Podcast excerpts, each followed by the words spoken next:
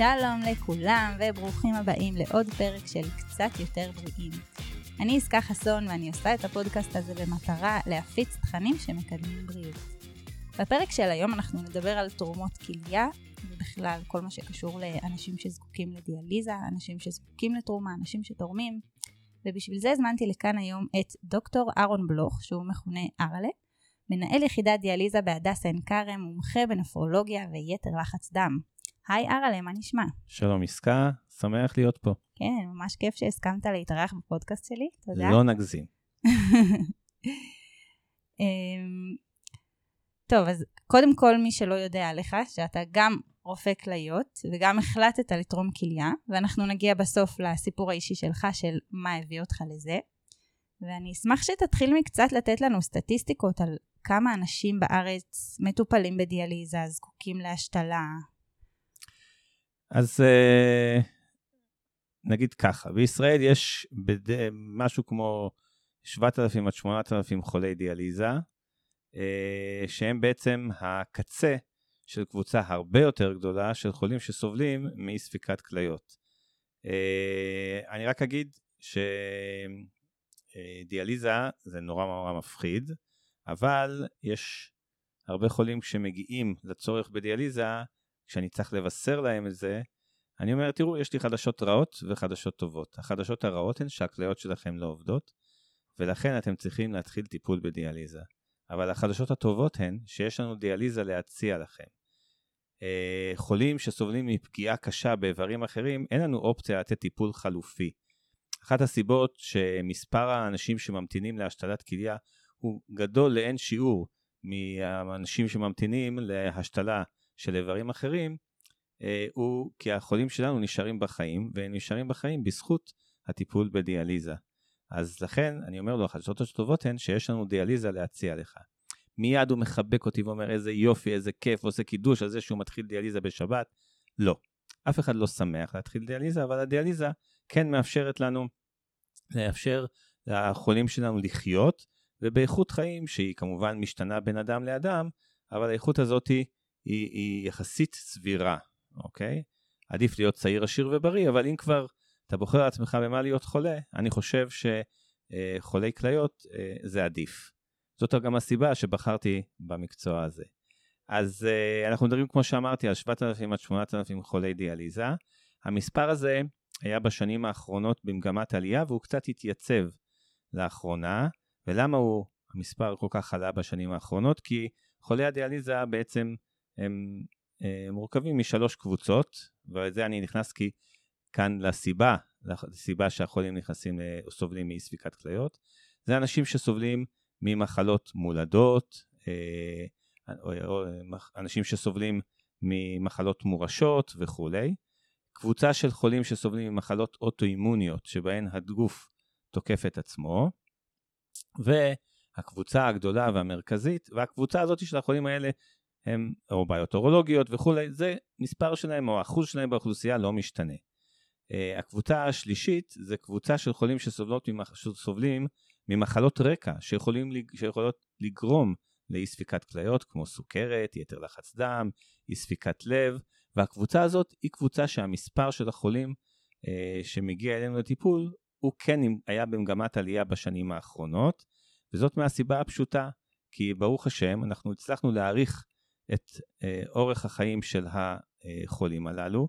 אם פעם הם היו נפטרים בגיל 50-60 בגלל התקף לב או זיהומים קשים וכולי, היום הם מגיעים לגיל 70-80, ועד שהם מגיעים לגיל הזה כבר הכליות שלהם גם כן נפגעות בצורה משמעותית, ולכן קבוצת החולים שהגיל שלהם הוא מעל 65 ואפילו מעל 70 או 80, זו הקבוצה שמספרה הולך וגדל.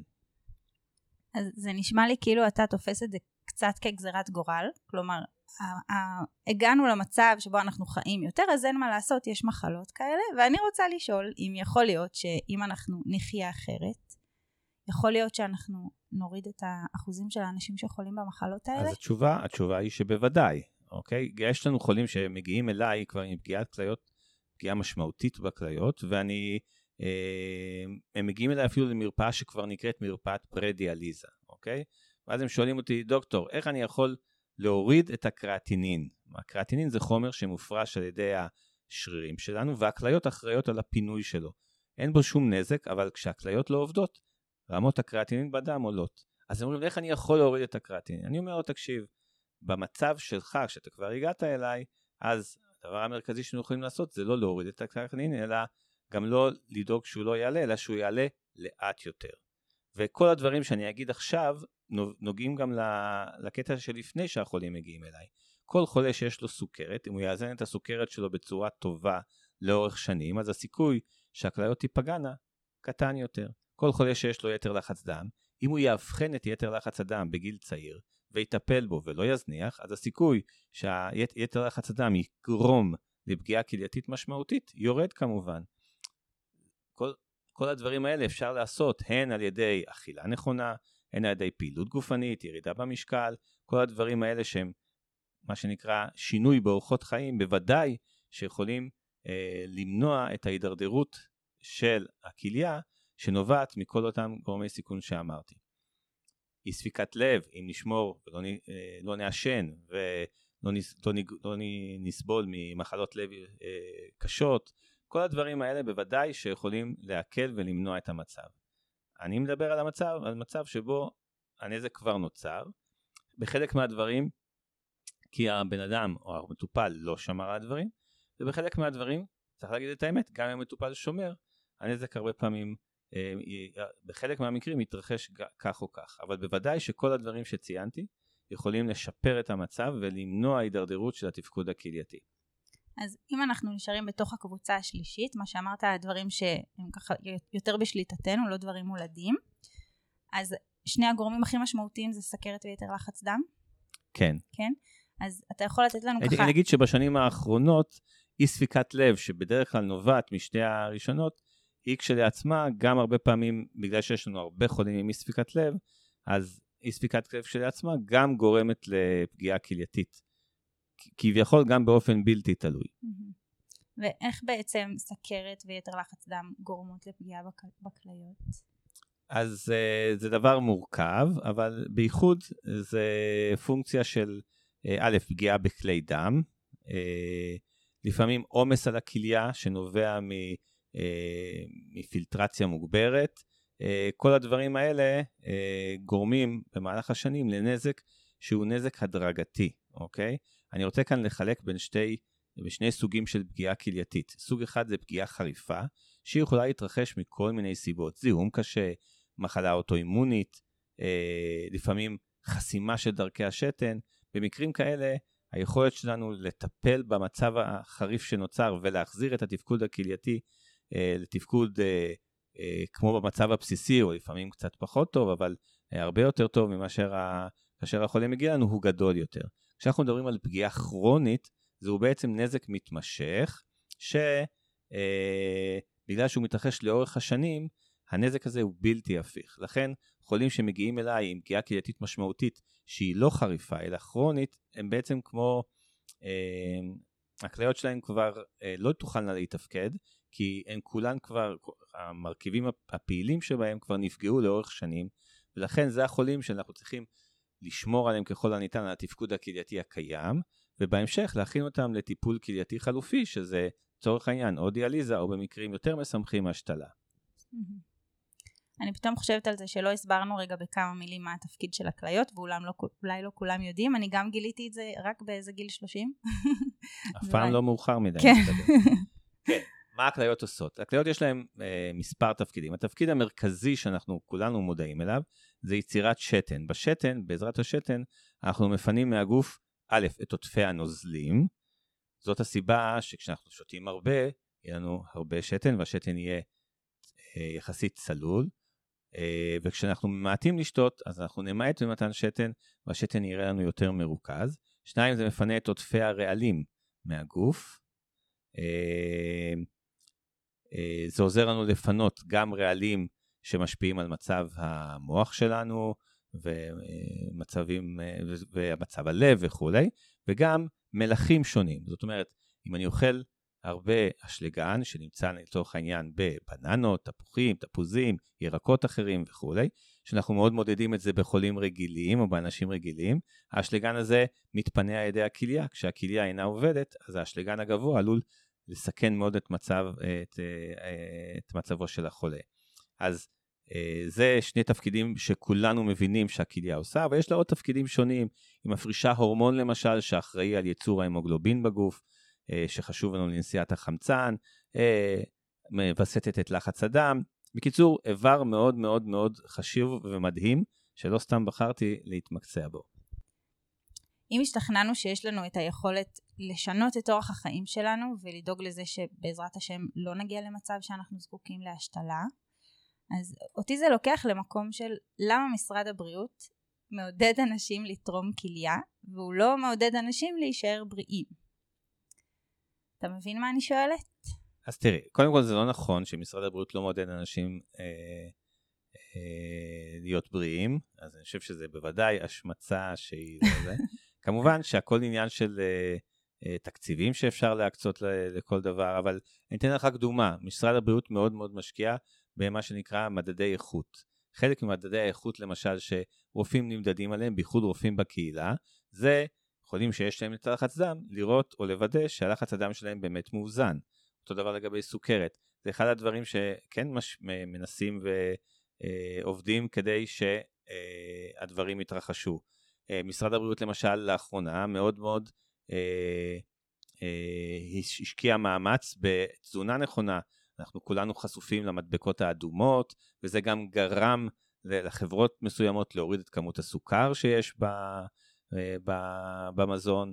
אז אני חושב שמשקיעים, האם את שואלת אם אפשר להשקיע יותר? התשובה בוודאי, אבל הרבה פעמים אתה עומד מול נגיד חולה סרטן שכבר יש לו מחלה ואתה צריך להשקיע כסף בלהציל את חייו, לבין להשקיע מיליונים במשהו שהוא אמורפי יותר של מניעה. אז uh, עושים בישראל הרבה, כדי לעסוק במה שנראה במניעת מחלות, אבל כמובן שאפשר תמיד לעשות יותר, ואני שוב מדגיש את הקושי שכולנו, זה של בין היכולת לטפל במשהו קיים, שאתה יודע שמאיים כרגע על חייו של בן אדם אחד, ולהשקיע המון המון כסף במשהו שהוא אמורפי, אה, וקשה יותר יהיה להוכיח או לתת אה, מה שנקרא אה, הוכחה שהדבר באמת קורה. אבל אני חושב שבשנים האחרונות בוודאי יש השקעה רבה אה, ברפואה מניעתית, נעשים כל הפעולות שתיארתי, אה, ואני מסכים איתך אבל שתמיד אפשר לעשות יותר, ואני מניח שגם ומקווה שיעשה יותר. ממה שאתה רואה פה, האנשים שמגיעים לדיאליזה בקטגוריה השלישית שדיברנו עליה, הם, אפשר להגיד שהם אנשים שפחות הקפידו על תזונה, לא היו רשומים לחדר כושר וכזה, או שלאו דווקא? אוקיי? בוודאי שחולים שלא איזנו את גורמי הסיכון שלהם, חולים שסבלו מסוכרת והיו לא מאוזנים, חולים שסבלו מיתר לחץ דם והיו לא מאוזנים, אה, אה, חלק מהדברים שאנחנו יכולים לעשות כדי אה, לשמור על הדברים האלה זה גם שינויים באורחות חיים, אבל גם הקפדה על טיפול תרופתי, אז זה מעלה את הסיכון לפתח את הפגיעה הכלייתית. האם כל החולים שלנו אשמים בזה שהם הגיעו דיאליזה? בוודאי שלא. וגם צריך להגיד שקל מאוד להגיד שצריך לשמור על כל מה שאמרנו, אבל לא, לא פעם קשה לעשות, ולכן כשאני בא למטופל שלי וכשאני רואה שהוא לא מקפיד כל כך על טיפול בתרופתי, אני שואל את עצמי, האם אני הייתי עושה את זה? האם אני הייתי מקפיד לקחת את התרופות? וזה דרך אגב נבדק, והרבה פעמים נמצא שרופאים, למרות שכביכול הם אנשים שהכי, רופאים ורופאות כמובן, כן? למרות שהם אנשים שהם הכי מודעים לסיכונים של המחלה, הם חולים גרועים. כי הם עסוקים מאוד וזה, ובוא נגיד את האמת, לא קל להיות חולה, ולכן אני אף פעם לא שופט את החולים שלי אה, על זה, על נושא ההיענות שלהם, אני רק פונה אליהם ומבקש לשפר אותה.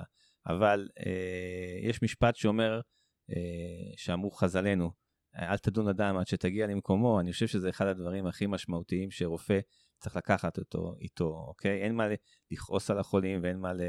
צריך לנסות לחשוב מה אפשר לעשות כדי לשפר את ההיענות שלהם, אה, כי סתם אני מסתכל נגיד על חולי דיאליזה, יש להם המון המון מגבלות, המון המון אה, אה, תרופות שהם צריכים לקחת, אני חושב שלפעמים זה דרישות שקשה מאוד, זה גזרות שלפעמים הציבור קשה להם לעמוד בה, אוקיי? אז, אז לכן הכל אני עושה במה שנקרא, צריך לבוא ב, בהסתכלות אה, אה, של צניעות, אוקיי? אה, בוא, קודם כל, אה, החולים הם אה, לפעמים ב... אה, המחלה עצמה דורשת מהם הרבה, לפעמים התנאים מסביב לא מקילים עליהם, ובן אדם צריך uh, להיות בריא, זה משהו שדורש כוחות uh, uh, נפש וכוחות כלכליים וסיוע של הסביבה, שלא כל החולים שלנו יש אותם. אז לכן אני אף פעם לא, לא יכול לקבל את הגישה השיפוטית, שאם הם היו עושים דברים בעבר, אז היו זה. נכון, חלק מהדברים זה נכון. אם היו מקפידים, אז חלק מהחולים היה, אה, אה, לא היו מגיעים למצב קשה שמצריך דיאליזה, אבל הרבה פעמים זה חלב שנשפך. כן. טוב, אני יכולה להגיד שזה נורא נעים לשמוע את המילים האלה הלא שיפוטיות. אני בטוחה ש... שבתור מטופל זה מאוד מאוד נעים להיות במקום הזה, וגם אני לא רוצה לצאת ממקום ש... כאילו, אני שופטת אותם, אני לא שופטת אותם. השיפוטיות שלי היא כלפי החברה, ש... והמקום שאנחנו נמצאים בו שהוא לא מעודד אנשים להיות בריאים. זאת אומרת, כל ה...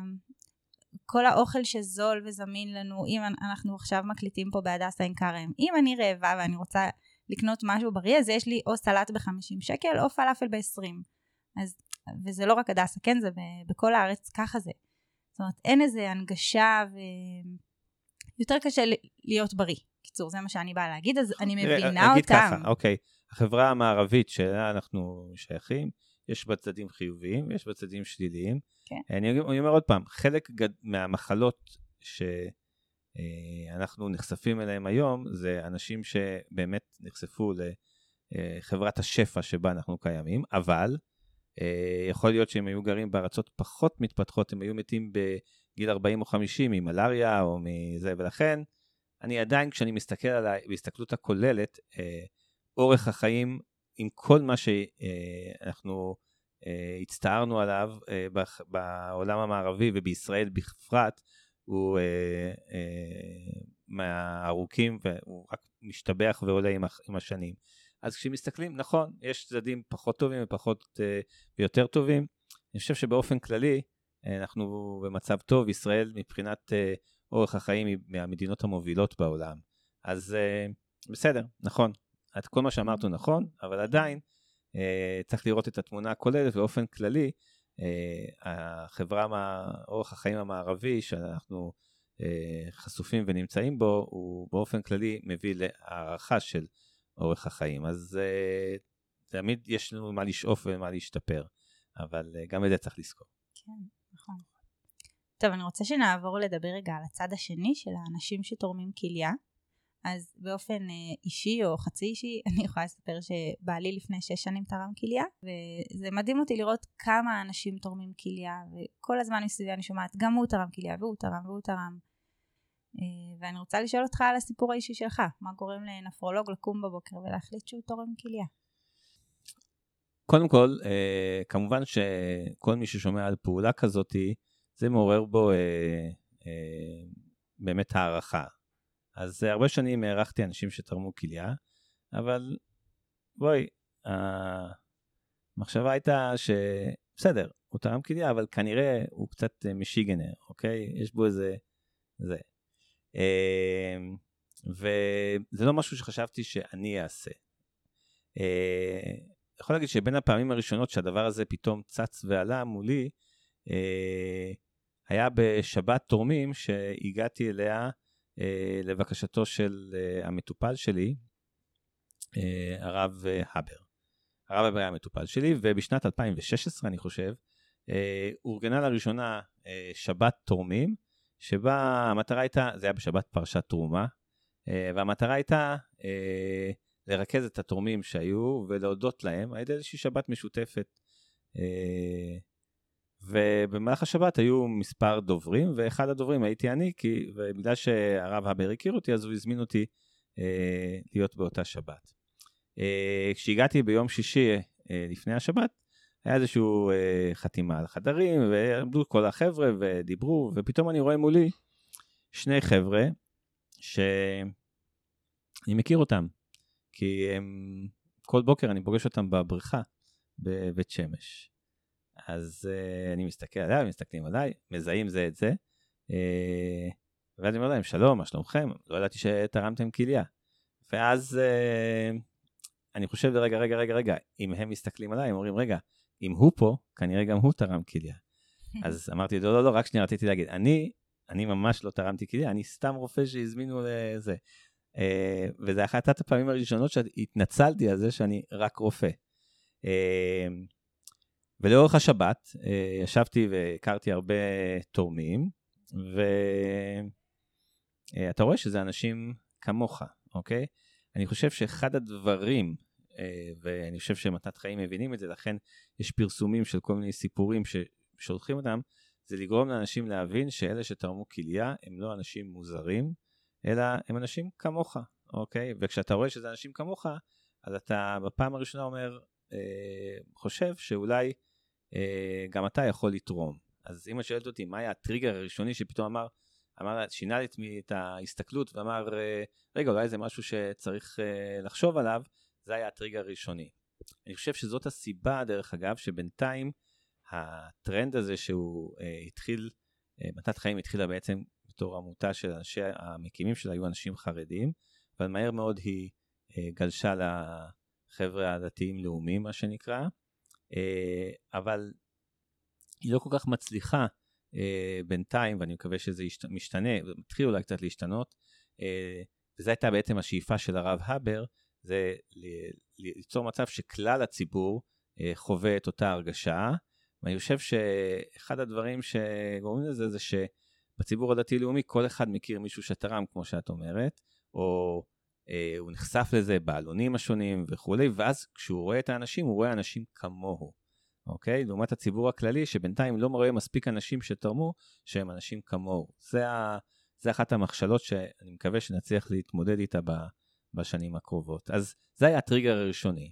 עכשיו, הטריגר, טריגרים נוספים במהלך השנים זה... אה, למשל, אתה יושב עם אה, זוג שאחד מבני הזוג מעוניין לתרום, ו... ואז אתה מסביר את הסיבוכים, את הסיכונים, ואתה חושב שבאופן כללי זה עדיין דבר סביר לעשות, ואתה יודע שבן או בת הזוג שמסתכל עליך ושואל, אם זה כל כך טריוויאלי וכל כך טוב וכל כך זה, אז למה אתה לא עושה את זה? לפעמים הוא אומר את זה ממש בפה מלא, ולפעמים אתה יודע שהוא שואל. אז זה עוד משהו שככה מכניס אותך לאיזושהי מגננה מסוימת. אבל שני הדברים האלה שתיארתי לא גרמו לי לתרום כליה, כי אני חשבתי על זה ואמרתי, תוצאת כזה בחיים, אני לא רוצה לעשות בגלל איזשהו לחץ חיצוני אה, של אנשים שהם מסביבי, אני רואה, וזה, אני רוצה שזה יבוא מאוד מאוד, אה, אני חושב שצעד כזה צריך לבוא מבפנוכו, מה שנקרא. והסתובבתי עם ההרגשה הזאת כמה שנים. אה, והחלטתי שביום שבו אני אקום ואגיד שאני מתוך עצמי רוצה לתרום, אני אעשה את זה. אז uh, בסוף, uh, בתחילת מש... מגפת הקורונה, הרב הבר אושפז, ואני ליוויתי אותו מרחוק במהלך האשפוז, ובאחד הערבים, דווקא בערב שהוא אחר צהריים שיצאתי מבית חולים בהרגשה טובה, שה...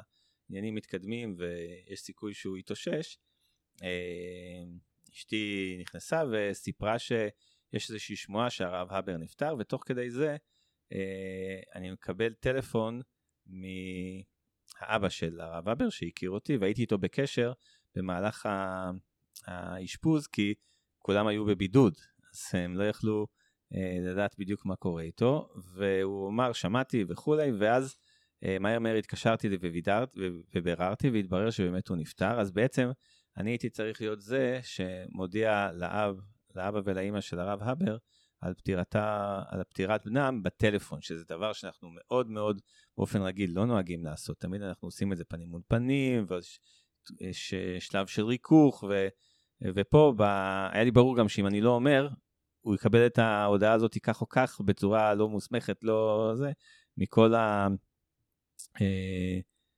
המערך אה, של התקשורת המונים הלא רשמי שכבר קיים היום.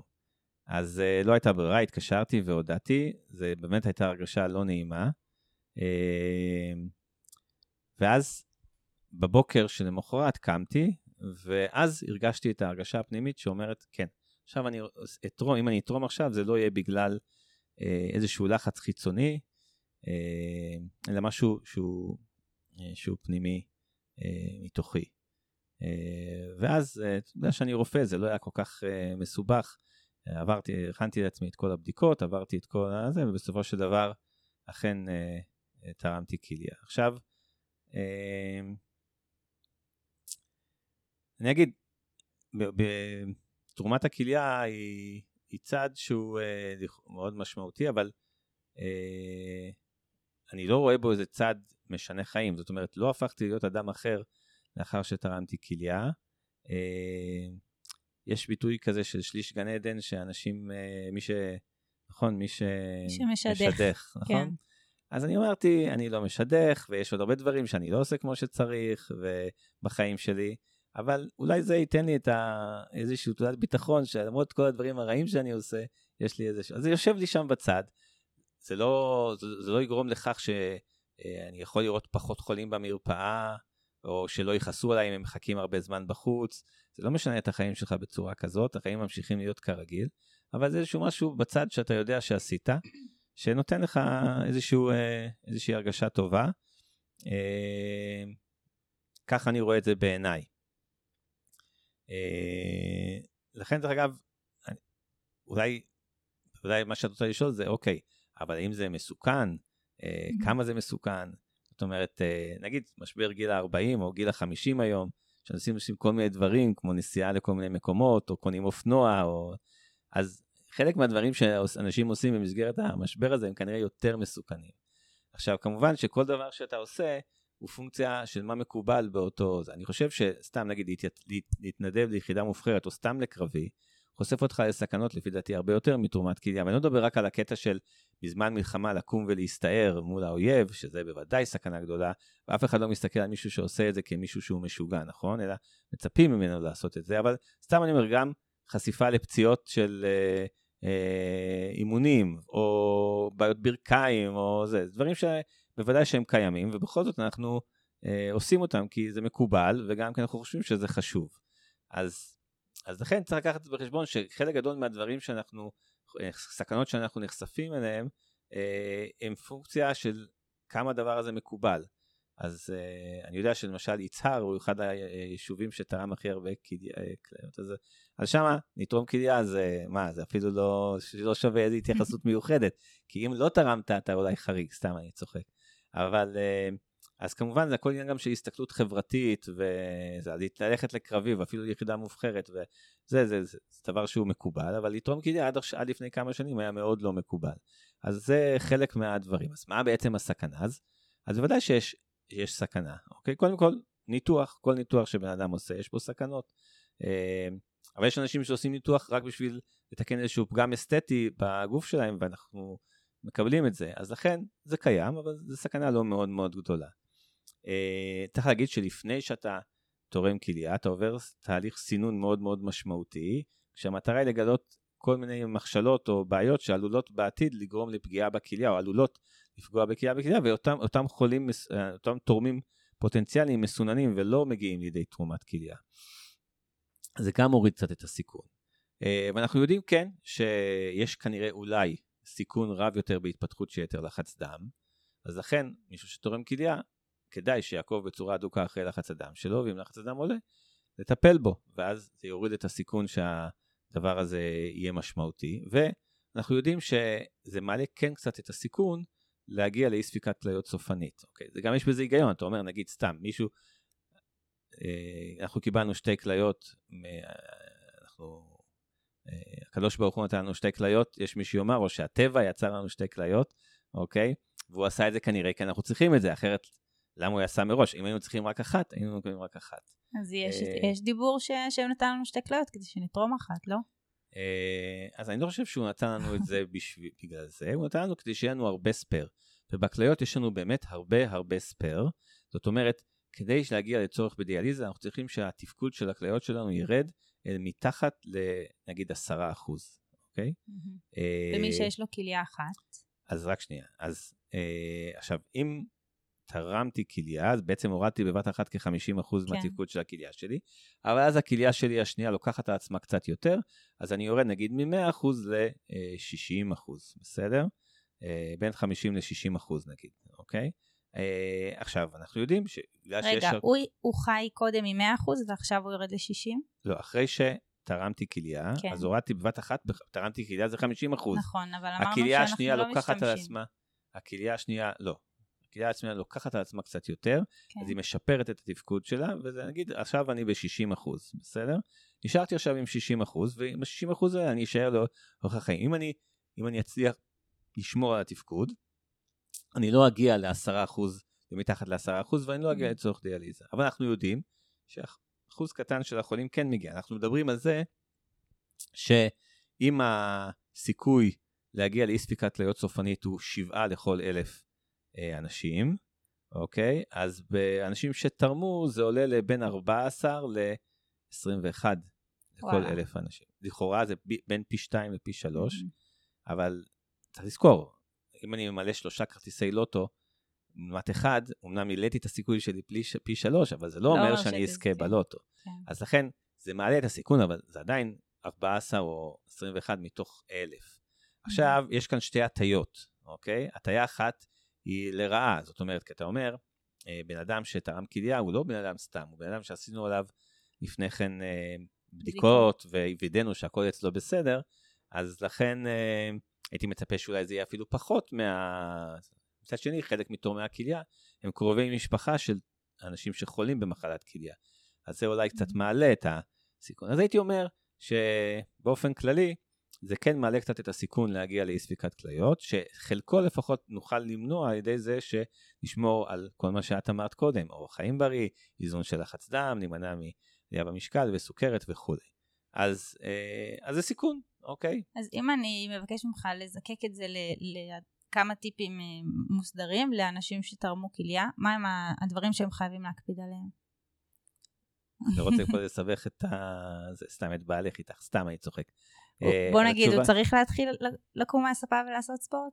אז התשובה, אז התשובה היא שבהחלט, קודם כל, קודם כל צריך להיות במעקב, אוקיי? כן. מעקב נפרולוגי פעם בשנה או פעם בשנתיים, תלוי כל אחד במצב שלו ובמרחק מהתרומה ומה מצב הכליות שלו היום. ב', בוודאי שכדאי לעקוב מאוד אחרי לחץ הדם ולאזן אותו במידה ולחץ הדם עולה. אה, כל זה כמובן אה, יוכל להתממש טוב יותר אם המשקל יהיה לא גבוה ותתבצע פעילות גופנית ושמירה על אורח חיים בריא, בהחלט, זה אחת ההמלצות. אה, וכל הדברים האלה הם כמובן חלק מכל מה שדיברנו קודם לכן, אבל זה נכון גם לשאר האוכלוסייה. אני דרך אגב אה, עשיתי את ה... תרמתי בגיל אה, 50 ולפי דעתי זה בעיניי הגיל האופטימלי יותר, כי אתה כבר יודע שאין לך סוכרת ואין לך זה, אבל אה, אה, כמובן שאין אה, מגבלה כרגע על גיל, אבל כי גם בגיל 100 אפשר לתרום אם הכליות אה, שלך טובות? מבחינת הגיל התחתון זה, אני אומר, כאילו, אנחנו מדברים על, אה, שאנחנו בדרך כלל תורמים עד גיל 65, Mm.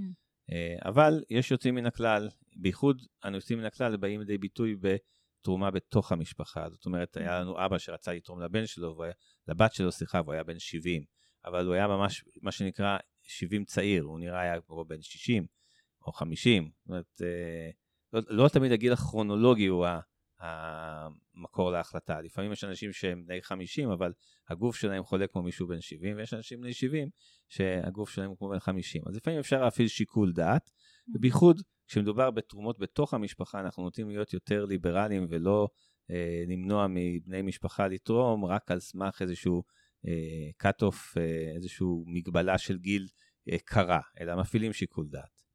מהמם. מי שמקשיב לנו ואומר, טוב, אז אה, לתרום או לא לתרום? אם מישהו שואל אותך את זה, מה אתה עונה? התשובה שזה לא שאלה שצריך, שהבן אדם צריך לשאול אחרים. זו שאלה שהבן אדם צריך לשאול את עצמו, אוקיי? ו... בכל זאת אתה, אתה המומחה. אז אז אני אומר כך, אוקיי? אני לא יכול להמליץ לבן אדם לתרום או לא לתרום. אני יכול רק לומר שאם בן אדם רוצה לתרום, ובא לשאול אותי ולהתייעץ, יכול להציג בפניו את הנתונים ולתת לו את היכולת להחליט בצורה מושכלת, אוקיי?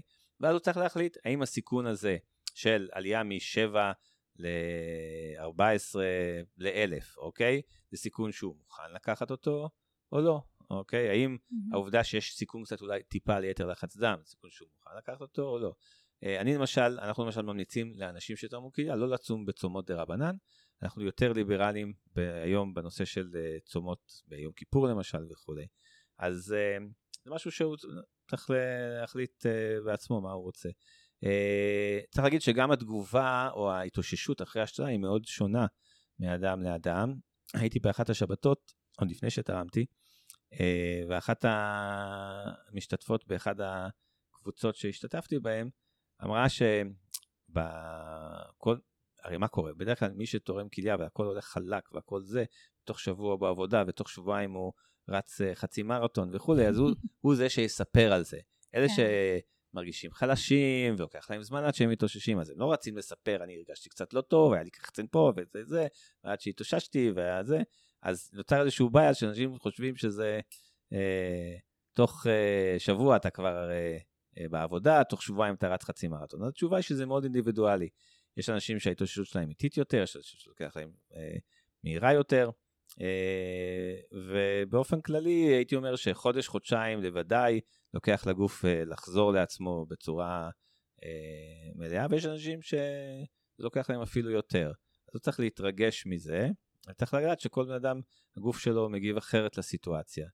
אה, בכל מקרה, אה, אני אף פעם, אני אומר עוד פעם, הייתי נוכח באחת השבת, באותה שבת שהראשונה שהייתי בה, אה, אחד המנחה של הפאנל שאל את הרב לאו, אם זה כל כך טוב, אז למה אתה לא תורם? וחשבתי לעצמי מה הפריע לי בשאלה הזאת, אוקיי? והפריע לי בייחוד זה שאני חושב שהיא נגדה את רוח, ה... את רוח האנשים שהיו שם. כי זה לא אנשים שמסתכלים הצידה ואומרים, אה, למה אתה לא עשית ככה ולמה אתה לא עשית ככה, זה בדרך כלל אנשים שמסתכלים על עצמם ואומרים מה אני רוצה לעשות, מה אני רוצה לתת. אה, ואני חושב, ש... חושב שזה אחד הדברים המרכזיים. זה משהו שצריך לבוא מתוכך, אוקיי? אם אתה רוצה, לא בגלל לחץ חיצוני, לא בגלל uh, זה, ואם אתה רוצה, אתה עושה את זה, ואם לא, אז לא. Uh, והכל לגיטימי. לא צריך להיות שום, שום לחץ לכאן או לכאן, אבל זה צריך להיות משהו שבא מתוך הבן אדם. ולכן אני אף פעם לא אגיד לבן אדם, לך תתרום כליה. אני רק אגיד לבן אדם שאם הוא רוצה לתרום כליה, שידע את הנתונים ויוכל להחליט איך, אם לעשות זאת או לא. ומהצד השני, כשאתה רואה את האנשים שכן זוכים להשתלה, כמה זה משנה חיים? אז אני אגיד כך. קודם כל, אה, אה, היות אה, ואני מנהל יחידת דיאליזה, אז אני רוצה להגיד שאנשים חיים בדיאליזה. אוקיי? זה חיים עם הרבה מגבלות.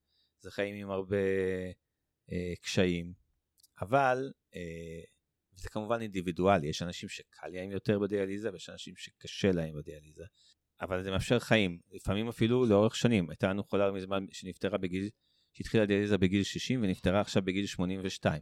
לא רע, 22 כן. שנה שבהם היא אה, חוותה אה, אה, נישואים של הילדים ולידה של נכדים ובר מצוות של נכדים ו... לידה של נינים, וואו. אוקיי?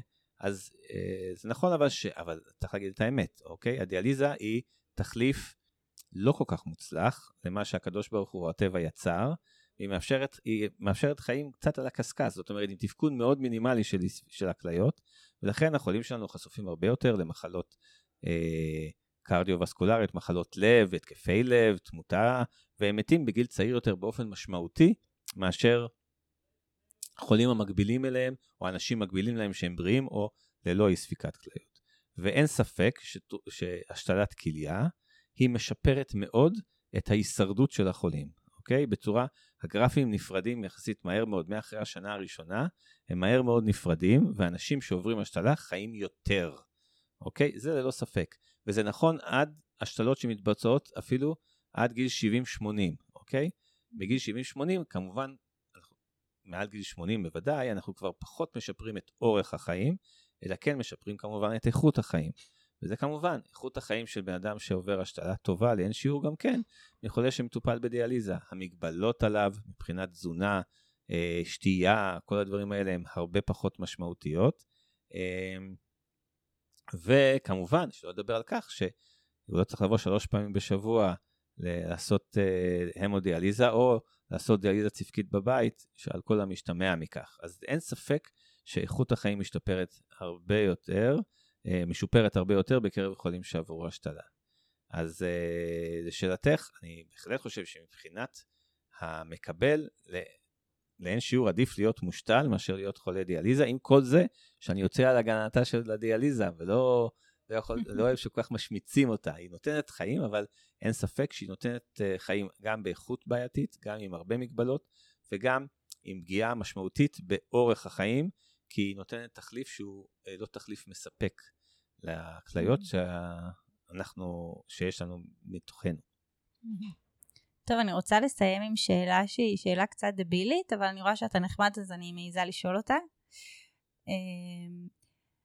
בעלי תרם כליה למישהי שנפטרה, ואז אה, אנשים באו ושאלו, היא יכולה להחזיר לו את הכליה?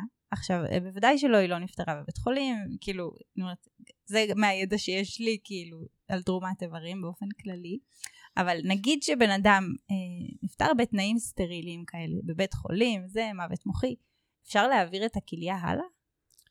אה, אז התשובה היא שברוב המקרים לא, אוקיי?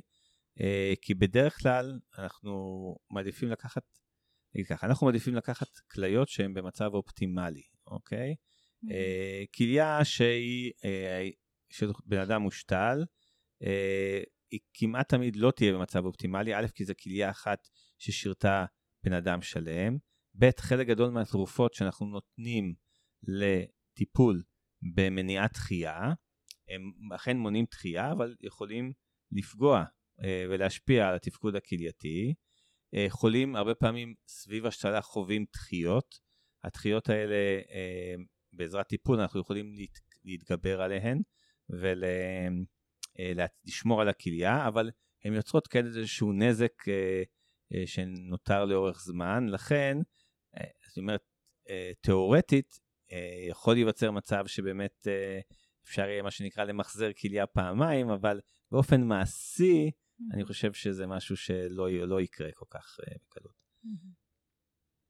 טוב, אז הנה הגענו לסיומו של הפרק. אה, רציתי להגיד לך... אני נהניתי. כן, איזה כיף, יופי, גם לי היה ממש מעניין. אני אוהבת את הראש שאתה בא איתו, את הגישה שלך, זה מהמם. אז תודה רבה. ותודה גם לכם שהקשבתם לעוד פרק של קצת יותר בריאים. אם אהבתם את הפרק, אני אשמח שתשתפו ותדרגו, תשלחו לחברים, למשפחה, ותעזרו לנו להגיע לעוד אנשים. תודה רבה שהיית איתנו כאן, אהרון, ואנחנו נתראה בפרק הבא, קצת יותר בריאות. אבל אני כבר לא אהיה שם כנראה.